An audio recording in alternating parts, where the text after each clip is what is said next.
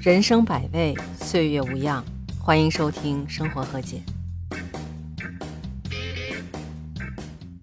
Hello Hello，欢迎来到《生活和解》，盒子在北京向你问好。前两天您应该看到了这样一个新闻吧？说有一个广西梧州的女孩子收到了二十一份国庆期间婚礼的请柬，有很多人就戏称她收到了二十一个红色炸弹。于是关于份子钱这个问题，又一个新闻上了热搜。这个新闻和之前那个新闻完全相反，是年轻人相互约定结婚的时候不随份子钱。新闻里的这件事儿是发生在杭州，一个在杭州工作的小伙子叫小严，他说他收到了十月一号、四号、六号三天的婚礼请柬，自己感觉确实有点累，需要赶场，因为他们已经提前和朋友约好了，只送礼不送钱，所以他一点不担心份子钱的问题。他们最担心的是有没有时间去参加，还有一个就是怎么给朋友挑礼物才最合适。他在采访中说：“现在朋友线下见面也不容易，所以参加婚礼的话，在选礼物上一定要多费心思，这样才显得感情深。”不知道您对小严的这种做法是不是赞同哈？但是在这个新闻里有这么一个投票，意思是大家是不是赞同小严这种做法？那包括我在内，百分之八十五的人其实都是投了赞同票。而且下面网友的评论也是出奇的一致，有网友说：“这太好了，没有压力啊！如果收到太多的红色炸弹，那这一个月工作就是为红色炸弹打工了。”另外的一个网友说：“我跟闺蜜都在杭州，而且我们已经约好了，结婚的时候不用红包，如果给了，回头也要退回去。其实要说到这个份子钱的话，那还属于中国的一个传统的民俗文化。它最早出现的原因，其实是因为古代当时生活经济都比较困难，那比较穷的家里头办这种红白喜事的时候，乡里乡亲的就会出点钱、出点力，表达一下自己的情感。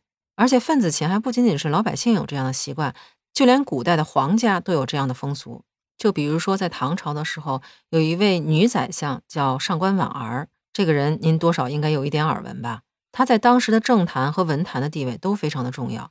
那在二零一三年九月的时候，当考古学家发现上官婉儿墓的时候，也在她的墓志铭上发现有这样的记载：说太平公主非常哀伤，派人去吊祭，并出钱五百匹绢。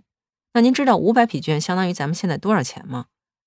如果按照购买力来换算的话，五百匹绢就相当于咱们现在的五十万元人民币。那这个碑文的意思其实就是说，上官婉儿葬礼的时候，太平公主过来吊唁，给的白氏的份子钱有五十万元人民币这么多。怎么样？这个皇家出手的份子钱果然非同凡响吧？而其实真正意义上，像咱们现在送这种份子钱的话，实际上是从明朝朱元璋时期开始的。那个时候，皇帝建立了一个叫乡银九礼的制度。他的目的其实也很明确，就是希望大家在婚丧嫁娶或者生病需要帮助的时候，能够相互帮助一下。不过，我想他在制定这种政策的时候，一定没想到，在几千年后的今天，凑份子钱的熟人文化居然成为老百姓的一种负担。其实，在新中国刚刚成立的时候，那个时候大家是不送份子钱的，送的东西无非就是一些礼物，什么暖壶啊、脸盆啊，或者是被子。我还问过我父亲，那个时候为什么大家不送份子钱啊？他给我的答复特别的朴实，他说：“因为大家都没有钱啊，所以送一点点钱还不如送一个礼物好。”那也就是说，其实份子钱的出现是在改革开放以后，而且在近十年里，份子钱的数额越来越高。十年前可能每个人出个二百块钱也就够了，但十年后就变成了四百、六百、八百，甚至一千，有的甚至高达一万块钱一个红包。所以，本来很喜庆的婚礼请柬，现在也被大家叫做“红色炸弹”。份子钱的数量倒是越来越高了，但是就感觉这人情味儿越来越淡了，金钱的味道反而越来越浓了。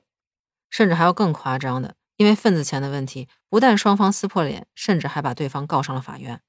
今年八月底的时候，就有这么一条新闻，新闻的名字叫做“天津男子随礼后与好友闹翻，要求退还份子钱遭拒”。事情是这样的，有两个年轻小伙子毕业后都来到了天津。因为两个人工作单位比较近，然后年龄又比较相仿，所以两个人认识之后就成为了铁哥们儿。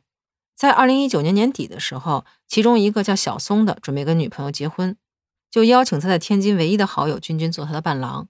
这个君君呢也十分卖力，忙前忙后的，而且当时他收入也不是很高，因为铁哥们儿结婚嘛，就一咬牙随了一千块钱。结婚以后呢，小松的重心肯定就在家里面了，慢慢的就把好朋友给疏远了，从此两人之间就有了隔阂。在今年三月的时候，两个人又再次相遇了。本来想和之前一样聊一些对方的糗事，表示关系还像原来一样亲密。结果火候没掌握好，俩人互黑，吵起来了。本来以为道个歉就完事儿了嘛，结果第二天小军发现小松把他的电话、微信之类的联系方式全都拉黑了。这下他可生气了，就托朋友找到小松，要求他退还份子钱。结果小松当场拒绝，于是一气之下，君君就把小松告上了法庭。最后在法院的调解下，小松是退还了四百块钱给君君，双方也是握手言和。但是因为份子钱这个问题，两人的感情肯定和原来是完全不一样了。您看，本来份子钱最早的初衷是为了让大家关系更加亲密、增进感情的一种方式，结果因为各种原因，反倒成为了人情枷锁。人际关系也因为这个变得越来越疏远，越来越紧张。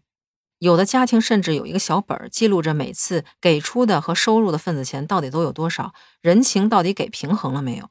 大家的关注点越来越变成了我给的钱是多是少，给的是早是晚，给完以后大家是有面子还是没面子？金钱的味道越来越重了，人情味儿倒越来越淡了。所以，像最开头说到的杭州这些年轻人约好了相互之间不送礼金，只送礼物的这种做法。反倒是让人情味更重了，成为了熟人文化中的一股清流。那说到这儿，不知道您对份子钱和熟人文化是怎样的理解？您赞成不送礼金只送礼物这种做法吗？那咱们可以在留言区接着聊。当然，如果您喜欢我的专辑，也欢迎您订阅收听。如果能给一个五星好评，那是最好了。那今儿咱们就聊这么多，下期见，拜拜。